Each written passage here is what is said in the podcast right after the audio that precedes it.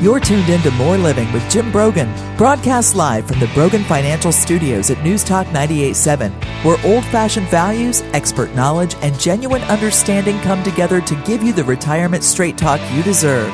Jim's a former National Advisor of the Year recipient and a financial educator, and he's here today to talk about how you can live out the best years of your life. Jim and the Brogan Financial team have been helping retirees and pre retirees across the Southeast for over 20 years in their pursuit of financial independence. You can reach them during the week at 865 862 6800. So sit back, relax, and get ready to learn because More Living with Jim Brogan starts now. Happy Saturday, East Tennessee, and welcome to More Living with Jim Brogan, where it's all about living the best years of your life your way. This is News Talk 98.7 WOKI, and today we're going to talk about a topic I think is very, very important and has really come to the forefront, especially since the pandemic. And that is mental disorders and mental challenges, mental illnesses you know, they're among the most common health conditions in the United States. More than 50% will be diagnosed with some sort of a mental disorder or mental illness at some point in their lifetime. 50%, that's extraordinary. Seeking treatment and supporting loved ones who are experiencing a mental health crisis can lead to more questions than answers. How can we support our friends, our loved ones, and even ourselves if we are experiencing depression or some other type of mental disorder. And what about our young people today as we're seeing more and more issues even with young people? Today I'm joined by PJ Alexander. PJ is a licensed therapist and holds specialty certifications in grief counseling and is a clinic excuse me, a clinical certified trauma professional. PJ has been working as a therapist for more than 18 years and leads the Knoxville Suicide Grievers Support Group. Good morning, PJ. Welcome to More Living. Good morning. Uh, thank you for having us on the show today. Yes, PJ, give us a little bit about your background. When, uh, you've been doing this for close to 20 years. What led you to this field? T- tell us a little bit about your journey. So, um, actually, I've been working in this field for about 30 years and uh, actually just always had an interest in um, mental health and uh, started out actually a long, long time ago in nursing school. So, one of the first times I was assigned to an individual that was actually an end stage um, lung cancer. And so uh, that kind of started um, my interest in just really what being with someone that was going through that. The individual had no family members, and um, so I ended up just staying throughout the night um, with that individual, just in a supportive care fashion. And I remember after the event that my nursing instructor took me aside and she said, "You know, I really think that." Um, you would make a great therapist, you know. and so that was a long, long time ago, and and that's kind of how it all started. And then was able to, you know, get my degree and um, have then been just very interested in the field of thanatology and traumatology. So I've gone in with some specialty certifications there. So over a 30-year career in this in this field, have you seen a shift in how we view mental illness and mental disorder or how we approach it? Yes, I I think we continue to be invested in raising awareness.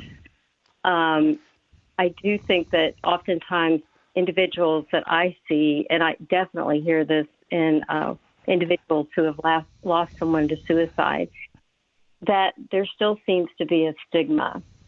And so um, you know we're we're a very stoic culture if you look at how our you know macro system operates it's we are accustomed to white knuckling you know just push through it just try harder just do more um, and so i think when someone you know is experiencing something like you know anxiety or depression it becomes harder for them to fulfill what maybe they would have been able to do function in the same um, you know, to the same degree that they had been able to.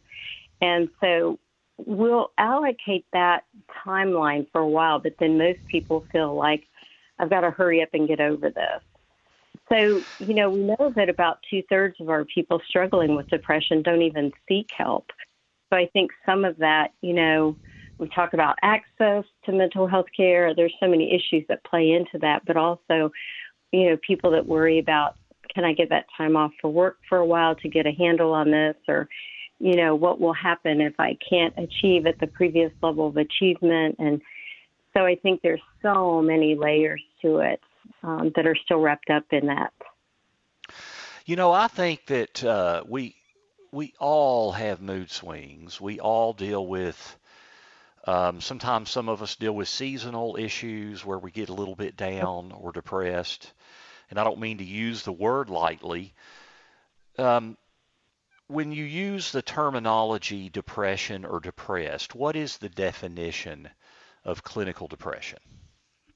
Well, the, the, clinical definition is that it's a mood disorder that will cause a persistent feeling of sadness or loss of uh, loss of interest. So it, it not only affects how you feel and think, but also it affects um, just a variety of emotional uh, layers that we have, and also will have a physical component to it. It's more than just the blues or like what you're talking about, Jim, when you're talking about, yes, we all have ups and downs, or like it's a very, more people might be aware of like the seasonal affective disorder that, you know, that people encounter when we have, you know, uh, darker hours of the day more than we have lighter hours of the day. So, but the the differences I think that are important to recognize too is that it's not about someone not trying hard enough that the feeling of um, that they have, because it also involves sleep disturbances. You know, we know that that can reduce our coping resiliency, the way that we, um, even our good problem solving skills. We can have some agitation or restlessness with that. Uh, we can have the mark. Uh, I think the one thing that's really important to recognize here is where people can really start getting in trouble with depression is it really starts affecting your self worth. So there's feelings of worthlessness or guilt, kind of like fixating on past failures, a lot of self blame. Uh, when you listen to the self talk, when someone comes in and they're talking about, you know, they're very, very sad. The demeanor is very sad, very heavy. Um, and then when they start talking about themselves, you can just hear just that, you know, just harsh self talk that they have. They might have trouble thinking, concentrating, making decisions, remembering things. So those things also can affect their ability to complete a task, to to uh, perform at the same level in the workplace, and uh, and there's a lot of um, there can be a lot of physical or somatic experiences that go along with that just the exhaustion the fatigue muscle aches again like i said inability to sleep affecting your appetite and then we get really concerned when people get to the point that they're starting to have suicidal ideation which goes which does go along with depression not all depressions if we look at the clinical data on it not everybody we know that not everybody that has depression completes with suicide, but we know that there's a strong correlation there. Yeah, but there, there's. Yeah, there's just so many layers here, and, and we're going to get into all of this or a lot of this. Uh, but you, you mentioned a minute ago about you know the stigma it, it, seems like the last 20 or 30 the last 10 20 years the stigma we've come a long way with that uh, issue, but it's still there somewhat. How do you think we can continue to combat that? Well, one of the things that I hope helps is through uh, education and awareness raising about the issue of, of mental mental illness. And you know, here in Tennessee, we have a great organization. Of course, uh, the Mental Health Association of East Tennessee. They have great programs that go into the school uh, TSPN, Tennessee Suicide Prevention Network, and of course AFSP.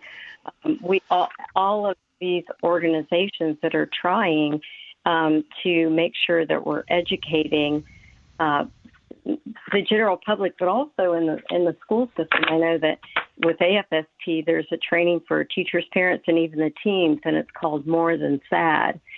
So I keep hoping that through awareness raising efforts and education, that we can help with this. Like you said, Jim, at the beginning of the show, more than 50% will be diagnosed with some kind of mental disorder throughout their lifetime. We know that sometimes those can be situational. We know sometimes that you know there can there can be a lot of trauma involved in a person's life or a lot of loss or you know we talk about postpartum depression so there's so many things that could come yeah. up that be situational but if we just get the information out there that this isn't about there's something you know wrong with you like you've got some kind of um you know you should, someone that we shouldn't be around. But this is like no this is you and me. This is this is just this is a tough world to live in period.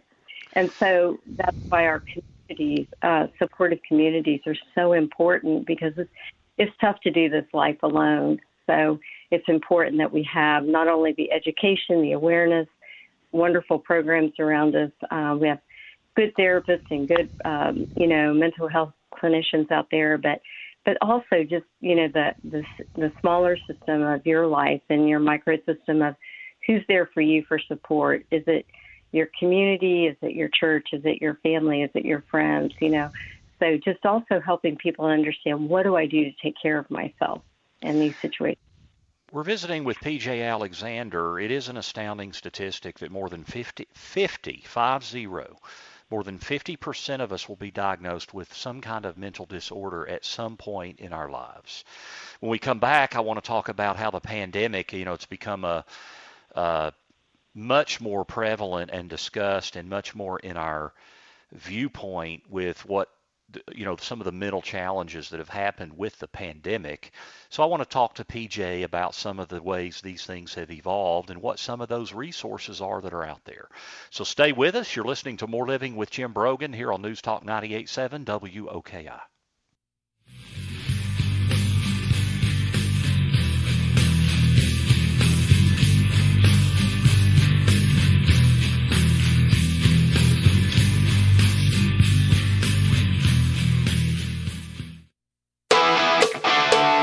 Welcome back to News Talk 98.7's Brogan Financial Studios, where Jim Brogan is coming to you live with important news and advice to help you achieve your dream retirement. Get ready to learn and live. Here's your host, Jim Brogan. Welcome back to More Living here on News Talk 98.7 WOKI. I'm Jim Brogan, your host, on this uh, Saturday, and we're visiting with PJ Alexander. Uh, she is a therapist that deals with mental disorders. Been in the been in that uh, line of work for I think she she said about 30 years. And you know, PJ, this is something that has become more discussed, especially since the pandemic. The pandemic was a tough experience for most people, and even though we're no longer isolated at homes, uh, prob- people people are facing additional problems. They're just numerous in many different areas. Lost income, concerns over inflation, a lost sense of normalcy. According to the National Alliance on Mental Illness, one in five U.S. adults experience mental illness each year. Hmm. So, what have you seen over the past few years with the pandemic? Have things gotten worse from the clinical side? We hear we hear it being talked about you're in it, uh, have you seen an increase in issues? Uh, yes.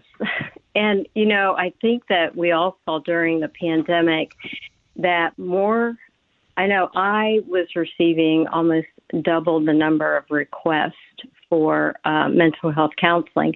And in the beginning, we, you know, had to go to telehealth because many of us were not able, you know, we were all isolating. And so, sure the statistics um, showed us too that we had, um, you know, just there was a, like a global prevalence of anxiety and depression. There was an increase of about 25%, I believe.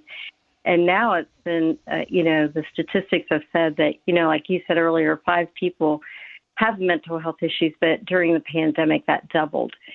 So many so roughly, people, so roughly, just to kind of clarify, so roughly 40% of Americans at some point during the pandemic were having issues. well, the statistic, and I don't want to misquote it, but from the World Health Organization said that it was an increase of 25% of Okay, people gotcha. that, yeah. And, you know, the, the thing when you were about, you know, what was caused, what was bringing people in were some of the things that you identified that, um, you know, that people, there was, it was such a, a, a frightening period during the height of it. Uh, we saw illness like we had never seen. People were the the grief was was just massive, and family members, many people that I saw, um, they had a death through COVID with just more than one family member. Um, we had job loss. Uh, people had inability to connect with their community, like I was speaking a minute ago about the importance of community. So churches had to close down, schools were closed down. Um, most of our, you know, people's ap- opportunity to have any kind of social engagement was limited. And so all of those things, we really, I think, came to a new appreciation of just how important um, community is to one another. That we be together and and be able to you know, kind of walk through life together and enjoy time together.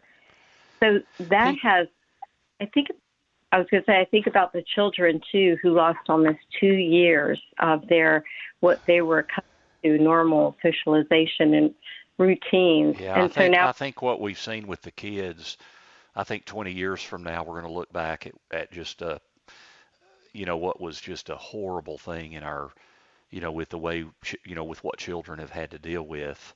Um, Mhm. but you, you mentioned the isolation and you mentioned this, the, the, the importance of community. And unfortunately, when people have mental illness and especially depression, it's, it seems like it can lead to isolating themselves from their friends and family. What kinds of things can people do to ward off feelings of loneliness and isolation? you know, the, you're right on. So many people with depression um, do tend to isolate, and so they're often not going to be able to kind of push through in some of those early initial stages of you know their depression that kind of limits their even their physical energy to want to partake and be a, a part of something. And also we have to remember the you know the impact of the whole you know limbic system where there's just such hypersensitivity to even sound noise et cetera so sometimes we talk about, you know, what what can you do to still feel that you have a, a part or you're participating in. So some there have been some um, some of my clients have been pretty successful in finding some online groups that have been helpful with those that are experiencing similar kinds of issues so they feel that there's some support um, you know, we know there's a lot of live streaming as far as like even some of the other events that go on in the community. Some of those things are still going on. So at least, you know, they feel that they can still partake even if they feel like they don't want to participate. So I think that has been somewhat helpful. And uh, just I think the opportunity we have to also just be connected through, you know, things like FaceTime and things like that that many people have taken advantage of that as well as a way to stay connected but yeah, not we've actually got even we've gotten so much more comfortable with utilizing those types of technologies Yeah. that are that are that are good ways to stay connected. You know, PJ as a financial advisor, I know worrying about our finances can be stressful. Do you Mm-hmm. notice what type of connection is there between financial security and mental health decline? well that i bet you know that better than me jim but from what you see every day but i couldn't quote you the statistics on it but i know it has it has really had a tremendous burden on many of our you know citizens and one of the things that we think about with financial insecurity is if I've lost my job or I'm not working full time hours, I've lost my insurance. And so that's where we begin to talk about the real issues around access. Like we're talking about access not only to our health care, but also mental health care. If I don't have insurance, if I don't have a way to pay, I'm not going to be able to seek help. And so I, that worries me tremendously as a mental health professional because some people just cannot, you know, afford all mental health therapists accept insurance. So we kind of get in this situation with financial insecurity and not having the kind of funds that we need for people that do need help. So it, and then it trickles down, of course, into the family. How do I take care of, you know, um, my children? How do I pay for groceries? How do I pay for gas? You know, how do I keep the so it has a tremendous burden on mental health. Yeah, and then when you see a financial barrier like that, and as you mentioned earlier, and I thought it was spot on, we have a stoic culture. And so, mm. you know, we tend to want to just suck it up and move forward. And then when you combine the a potential financial barrier with lack of insurance or whatever, it can be intimidating. One of the things that I do see and that I've talked about on this program a good bit is some of the mental challenges of going from working full time to being retired. Because, hmm. you know, when we're working, when we retire, we lose initially that routine. We also have the potential to lose a lot of our social network and social structure, social support with the people we see at work. Uh, how often do you see in your clinic uh, issues with people with the, the emotional side of that transition? uh, frequently because there's a, you know, I think sometimes that there's a erroneous expectation that people hold, and again, it's um, it's really, a, you know, espoused like, oh, retire and you're gonna the golden years and all the terms that they use, and this is going to be a wonderful time of now you've poured in so much that you're just going to sit back. But what everybody forgets to tell you is that we are creatures of habit. And so we, we look to adaptation theory that helps us with that too, that, you know, that we've had this new shocking thing of going from, you know, you know, working and being gone from home maybe eight to 12 hours a day. And now we're going to be home and we're supposed to be fulfilled. And so I think it's, and, and again, this is right up your alley, but it's really important to plan for that from the social emotional side of it too. So how are you going to stay involved? And, you know, um, I think we have tremendous opportunities for people to stay involved in community through volunteering. Um, that's one of the rich ways. And then also, what are you going to do to keep your physical? you know, are you going to be involved in something that will keep you involved and engaged with physical activity, which is so essential and so important, especially as you're aging. And so those are just, you know, two of the main areas and how you to maintain those connections with others. yeah, I think I, I, talk a lot about the routine that, that when you get ready to retire, you know, you really should establish, especially for that first year, a couple things every week that you do for routine. Uh, I can tell you, PJ, I'm 53. I just turned 53 years old. Uh, my wife told me that, that she will never let me fully retire. she doesn't want me around the house that much. So when I'm 73, I'm sure I'll still be working some, probably still hmm. doing this radio show. Um, yeah. Tell you what, we're going to get to our uh, to our next break, and when we come back, I just want to talk about some of the resources that are available in Knoxville. Also, uh, later in the show, uh, in the last segment, we're going to do our dollars and cents segment. We're going to talk about the emotion of investing, and, and it's very applicable in this challenging time we're in uh, with the midst of the bear market we're in in the stock market. So stay with us as we visit with PJ Alexander and talk about mental disorders. This is More Living with Jim Brogan on News Talk 98.7 WOKI.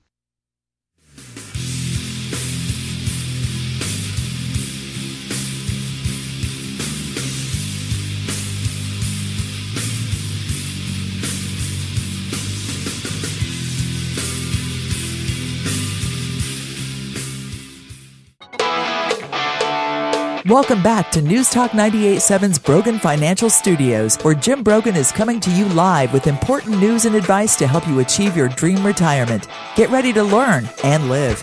Here's your host, Jim Brogan. Welcome back to More Living with Jim Brogan, where it's all about living the best years of your life your way. This is News Talk 98.7 WOKI. We're with you every Saturday, 9 to 10 a.m., and again 3 to 4 p.m. I will tell you my next class, we're, we're currently in the middle of my UT class, the class over at the University of Tennessee's Personal and Professional Development. Uh, my next class is Thrive Financially in Retirement. It's at Pellissippi State on October the 18th and 25th. You can go to PellissippiRetirementPlanning.com to get more information, to download a syllabus. We also have a tax class, Tax Planning in the New Age, on November the 8th, also in at Pellissippi Hardin Valley. Um, and again, PellissippiTaxPlanning.com. You can find all of my upcoming classes at BroganFinancial.com if you click on classes. We're talking about mental disorders and illnesses. It's become much, much more prevalent as of late with the pandemic, always been very prevalent. Um, as I said earlier, uh, over 50% of us at some point in our lives will deal with some depression or some sort of other mental disorder. We're visiting with PJ Alexander who is a therapist here in the Knoxville area. Um, PJ, one of the things when we talk about our resources, you know, the pandemic has driven up the need for mental health services, but it has also driven clinical staffers to quit, making it more mm-hmm. difficult for those who are seeking help here in East Tennessee. What can be done to replace these mental health providers that have quit, and are there adequate facilities in our area? You know, I think that um, has been a, pro- a problem that, of course, we're all becoming more aware of. And I think in our area that, uh, of course, we're fortunate that we do have the university here, and so you know we do um, we know that ongoing education and training and the graduation of those uh, that will be involved in mental health uh, provision of care is is a uh, real asset to our area here. We do have um, you know, when I was talking earlier about access to mental health services, also has a correlation to the ability to pay. So we do know in our area that we have, um, you know, Helen Ross McNabb, uh, we have Cherokee Mental Health Systems, and so we do have some, you know, some community mental health services. And McNabb is um, actually the agency in our area that that handles a lot of the crisis uh, situations that do come in by having their mobile crisis service and they have a crisis hotline and they have the, you know, the um, uh, emotional support line, the state crisis line that that we can lean on them for those kind of services in a crisis situation. And we know that as far as replacing um, those that have uh, left the field, I'm not really sure I have the answer to that either. I think this is going to be hopefully something that maybe will catch up. And um, again, the the provision of care uh, through the, not only the agencies but the individual therapists. But let's make sure that we also, I think it needs to be brought to the forefront too. That let's make sure that people can access mental health services through the ability to pay. And I think that's a big issue. That's, I mean, we can't even tackle that one. And but I that that is also a concern um, for people that don't have the access to mental health services because they don't have the ability to pay. So that also needs to be something that is looked at, and, and not only for us here locally, but also nationwide. Now, on the insurance side, I mean, federal laws, I believe, correct me if I'm wrong, PJ, but federal laws require insurance companies to cover mental illness and physical health issues equally. Um, can you talk a little bit about, just briefly, about the availability um, and, and, what insurance typically does provide for? Because some people may have an assumption that, that, that they're not covered when they may be. It's always a good idea to check that out um, on your insurance plan, but you're right, most insurance plans do cover mental health uh, services. Uh, TennCare does for the children, of course. So, but we do know that some plans do not. And, and again, I, I don't have a comprehensive, um, you know, list of who might and who, who may not. But I know our office accepts insurance, and so our billing department, you know, they verify benefits before someone even comes so that they know up front that yes, you're going to be covered or yes, you'll have a copay, just like you would at a physician's office for your routine, you know, um, you know, healthcare needs. So I, I think it's important that people know that part of their information, especially if people are choosing insurance plans. Make sure that you understand what you're choosing and what kind of things it does cover. I think that's a helpful part of, you know, self education in that way as well.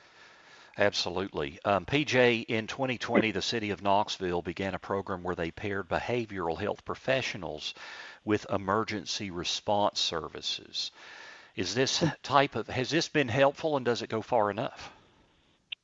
Uh, I think the most recent information that has been coming out has been very positive about that. And because I'm not involved in that arm of it, I, I do want to just say I'm I'm not well versed in that as far as what the statistics are showing us about. But we we have um, seen that when that has gone on, that has been helpful from the standpoint that some of these calls that you know that, that are um, you know law enforcement officers do respond to so often do have an individual that's in a mental health crisis. So I do think it's been just a, a, a really positive pairing of the two professionals to work together in that way. PJ, suicide is the lead, is the second leading cause of death among people aged 10 to 34. Let's talk about our young people. One in six U.S. youth age six to age between age six and age 17 experience a mental health disorder each year. How can we be helping our youth cope with mental problems? We go back to um, the influence that comes from all of the different systems involved in a young person's life. We you know of course we're going to start with family and and and how how well is that family? And what kind of things might also be impacting that family? You know what kind of issues uh, might be going on in that family? What is the exposure to that child of some of the problems that might be going on?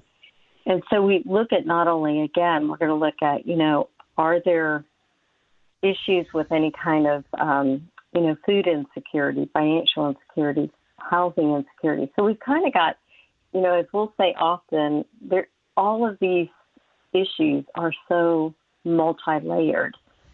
Um, but we also, I like to think that again, if I think we start even something as simple as, you know, are we also helping our children learn through school, which a lot of them do learn, through their, you know, their uh, health care classes, even some simple things of some good, healthy self care or ways that they can take care of themselves or ways to ask for help.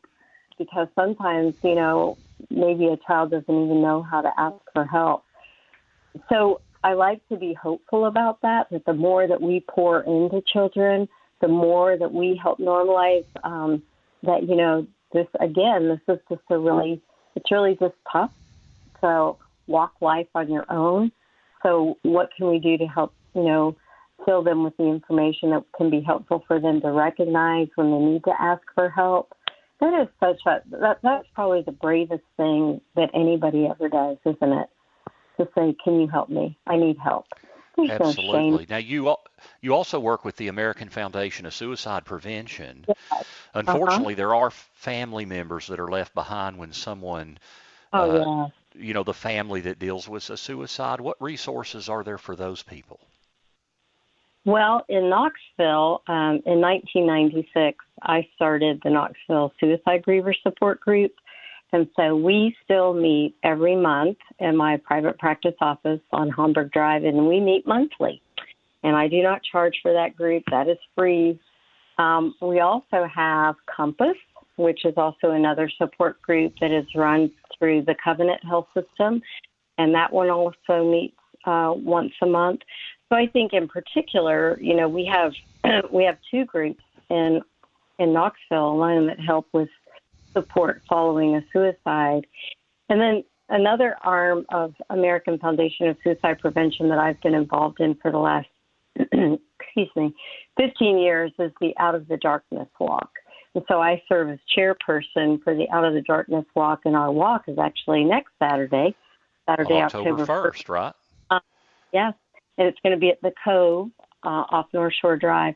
And so through that event, we also uh, we view that event as also a day for um, those that are impacted by suicide. We not only do the walk, but we transition into a remembrance time, and we have um, a special uh, a focused attention for just some some healing components to that day as well.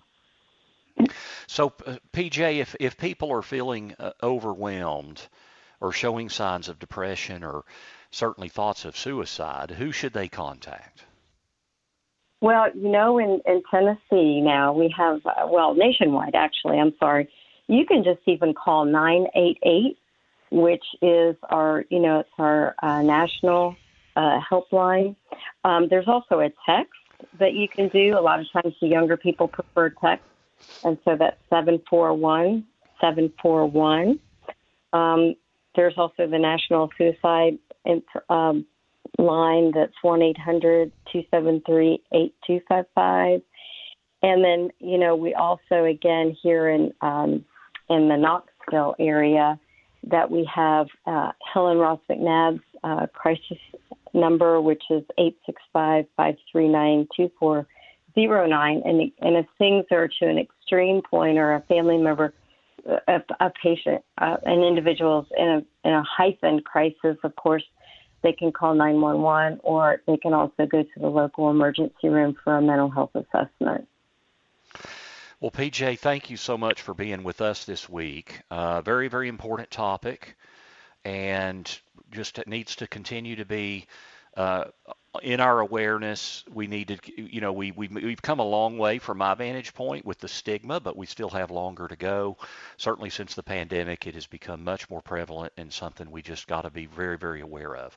Uh, how can people get hold of you and your services?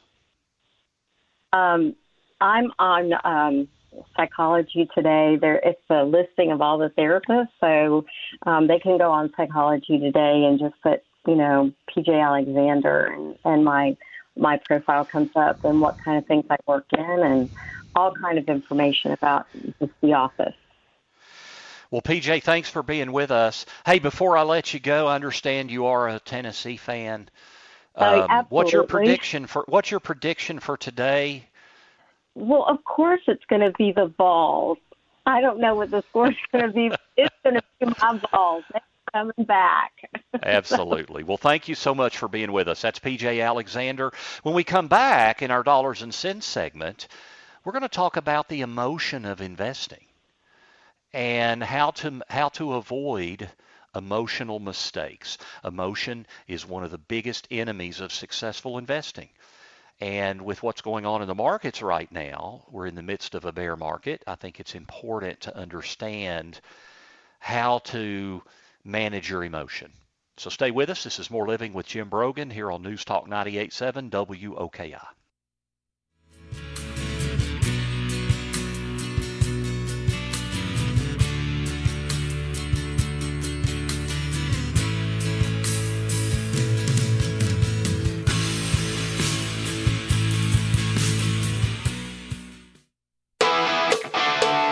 Welcome back to News Talk 98.7's Brogan Financial Studios, where Jim Brogan is coming to you live with important news and advice to help you achieve your dream retirement. Get ready to learn and live. Here's your host, Jim Brogan. Welcome back to More Living. It's football Saturday with the Gators in town. As you listen to News Talk 98.7 WOKI, it is time for dollars and cents. Want to be sure you are getting the most out of your retirement? For all the years of your retirement? That's the primary goal of More Living with Jim Brogan and our Dollars and Cents segment, where we provide you with an important financial tip that will help positively impact the quality of your life in retirement. And now, here's Jim with this week's Dollars and Cents tip. Emotion is one of the biggest enemies of successful investing. How can we manage our emotions in difficult and choppy markets like we're dealing with right now?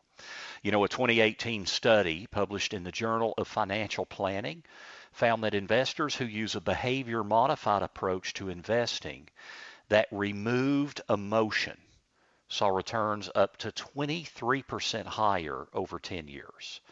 Removing emotion means not making decisions based on the emotions we feel when the stock markets are going up and down. And, and there's emotions going up that can be dangerous too, you know, when the market is, is surging. So one couple of, of ways to deal with this. One is to resist herd psychology. What is the herd doing?